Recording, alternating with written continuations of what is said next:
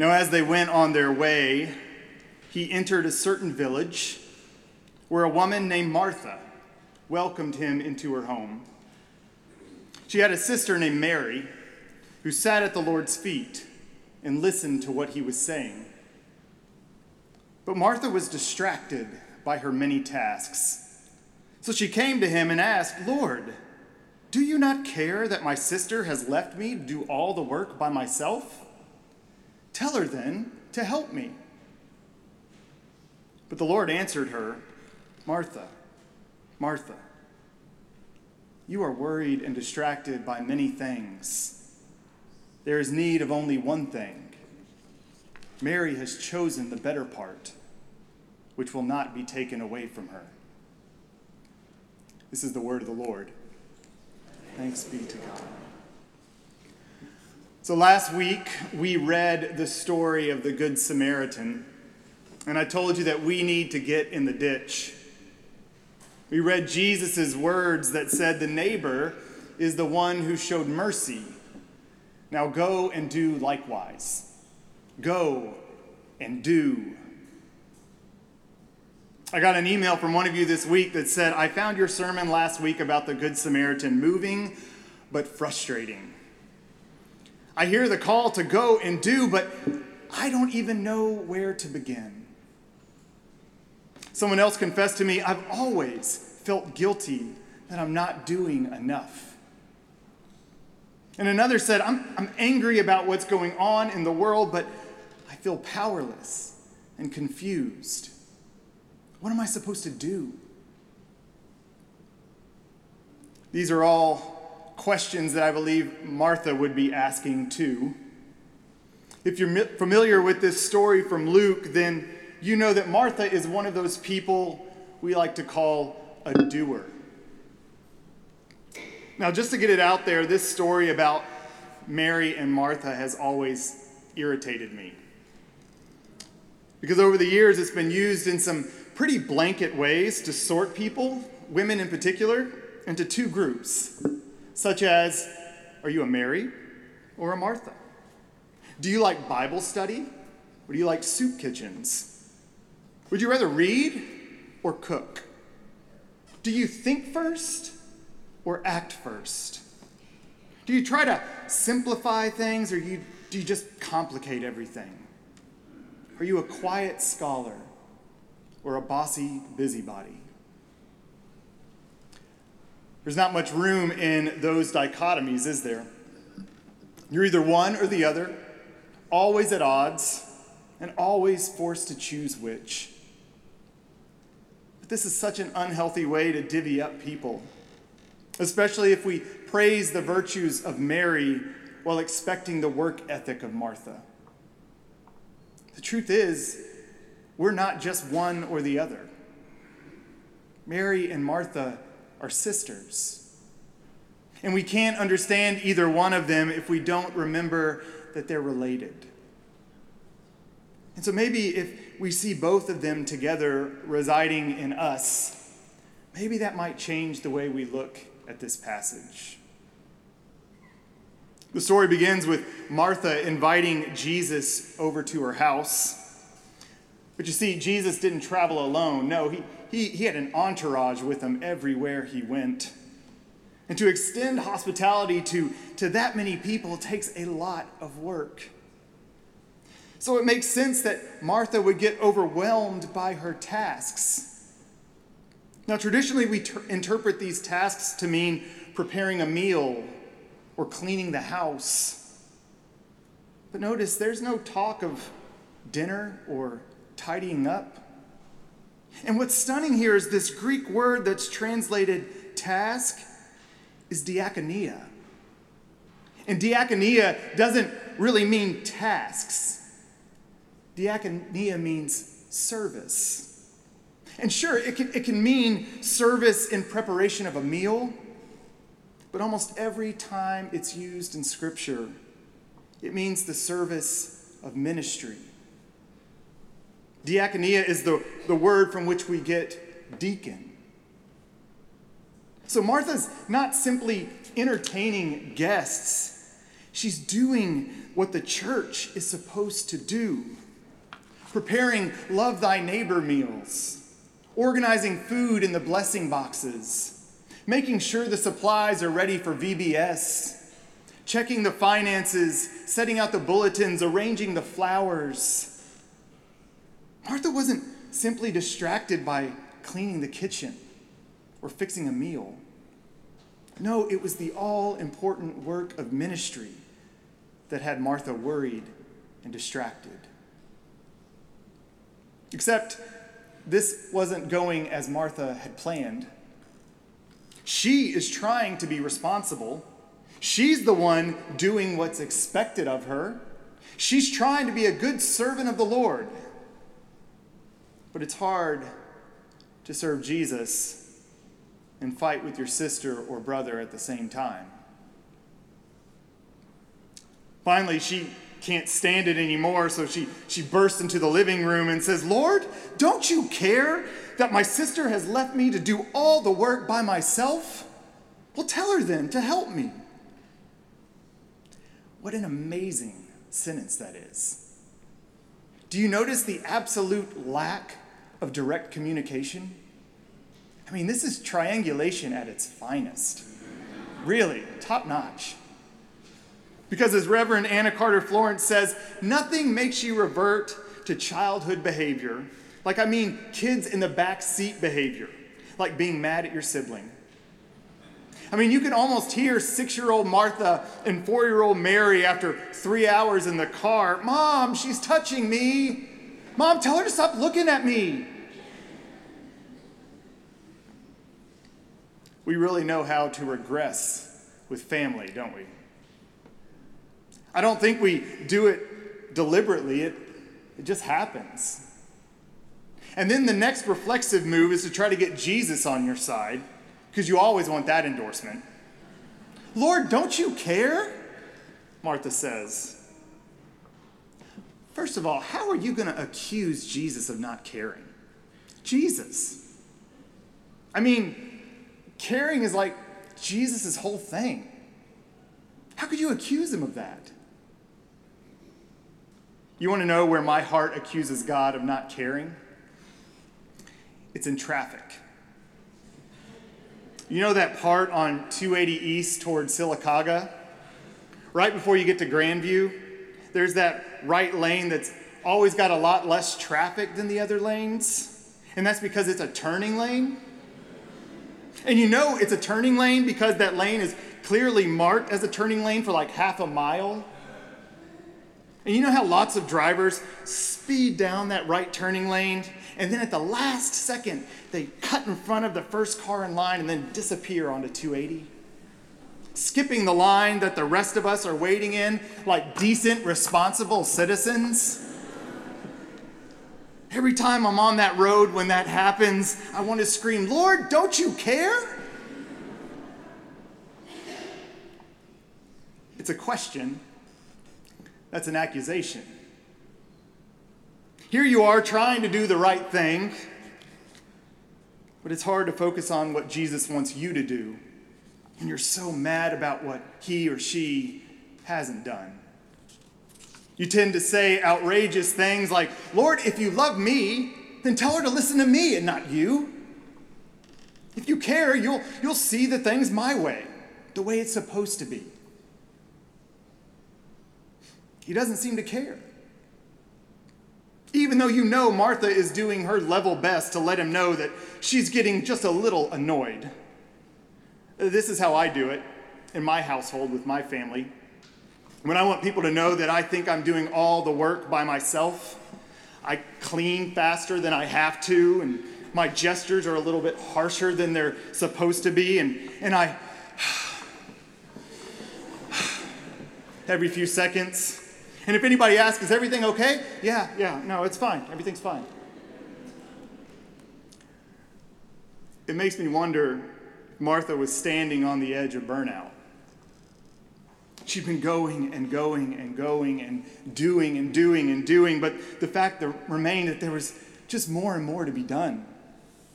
And no matter how many buddy bags she packed or how many committee meetings she attended, she still felt like she was swimming in a sea of chaos.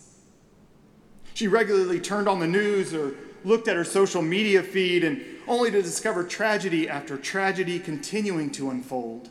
A war in Ukraine, the rise in COVID cases in this never ending pandemic, the sickness and death of those that she loved.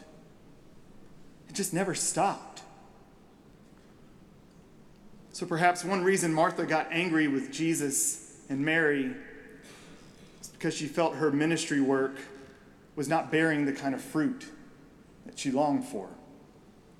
She was not getting the results she desired. The more she did, the more she felt like there was to do. I imagine some of us understand Martha. Jesus understood Martha. Look at his reply Martha, Martha. I love that. You remember when your parents would say your name twice? Now, if they said your full name, David Joseph Seaman, get in here, you know you're in trouble. But if they said your name twice, David, David, well, that just means you're confused. Martha, Martha. You can hear the love and concern exude from the repetition of that name. And not only does he call her by name, but names her feelings too. Martha, Martha, you are worried and distracted by many things. There's need of only one thing.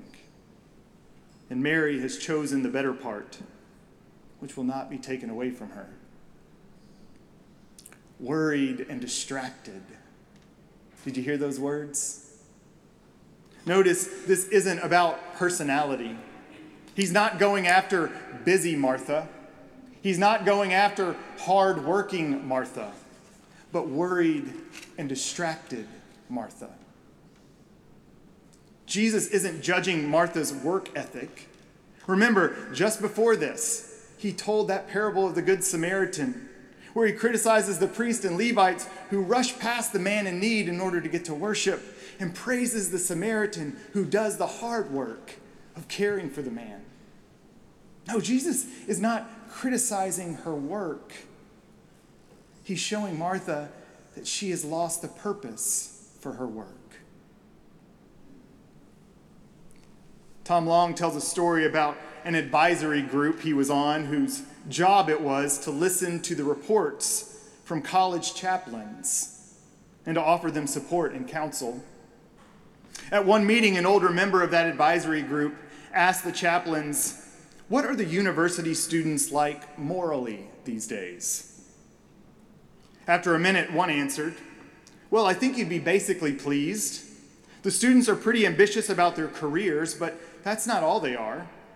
A lot of them tutor after school, some work in a night shelter and in a soup kitchen. She continued citing the different activities in which students were engaged, doing the important work of ministry. But as she talked, the Jewish chaplain began to smile. And finally, it, it became distracting. Am I saying something funny? She asked. No, no, no, no, I'm sorry, he replied. I was just sitting here thinking, you're saying that the university students are good people, and they are. And you're saying that they're involved in good social causes, and you're right. But what I was thinking is the one thing they lack is a vision of salvation. At this point, everyone in the group looked at the Jewish chaplain. No, no, it's true, he said. If you don't have some vision of what God is doing to repair the whole creation, you can't get up every day and work in a soup kitchen. It finally beats you down. If you don't have some vision of what God is doing, it finally beats you down. I'm told that in the hospice in Calcutta, where Mother Teresa knelt by a bathtub to wash someone fresh off the streets, there was a sign above the door that reads, This is my body. what a good reminder. If you don't have some vision of what God is doing to repair the whole creation, if you've lost sight that you are living out the good news, then you're missing the point. It reminds me of another sibling rivalry in Scripture. We talked about it a few weeks ago the prodigal son and his older brother. The older brother, with his impeccable work ethic, could not believe it when his younger brother came back home after squandering his inheritance only to be thrown a party. It's not his turn yet. All these years I've been working like a slave for you. Yet you have not thrown me so much as a pizza party to celebrate. Don't you care, Lord, that I'm left to do all the work by myself? Martha, Martha, you are worried and distracted by many things. There is need of only one thing. I wish I could remember what that one thing is, don't you? God knows I need it. Maybe you do too. God knows I want to serve Jesus, but there's so much stuff that gets in the way inside worries and outside distractions. Need of only one thing? Life has so many needs to so many things, doesn't it? There's the needs at home to people who are counting on us. There's needs at work, at church, at the PTA, and coaching soccer. There's the needs of friends, of little children, of aging parents. There's the needs of our nation and the needs of our world. And sometimes it seems like we keep accumulating more and more needs, more and more responsibilities, and the pieces of the pie are getting smaller and smaller giving us less and less time for all of them. For long, we feel like we're not doing a very good job at anything, any of those particular needs. And we begin to burn out. And that's when Jesus comes ever so tenderly and says, Martha, Martha, there's need of only one thing. And not only does he say one thing, but one part of one thing? The better part. That's what Mary has chosen. I wonder what that means the better part. Again, our translation is not as helpful as it could be. It says that Mary chose to listen to what Jesus was saying, as if that could mean he's simply sharing a story or telling about his day. But actually, in Greek, it says that Mary was listening to the word of Jesus, the Logos, the gospel message that Jesus both embodied and proclaimed. The better part that she was choosing was to center herself in God's word, our sacred story. It's a simple story, really. Colossians said it beautifully. But because I too often forget, here it is again that in the beginning was the Word. And the Word set the universe into motion through breath and sound and self giving. The Word brought all things into existence light, and there was light, love, and there was love.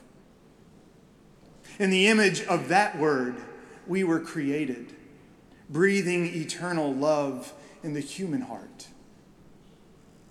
That same word was spoken through prophets and poets, reminding us that we are beloved.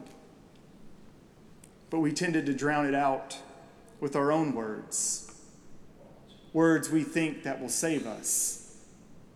Words of domination, violence, greed, and power.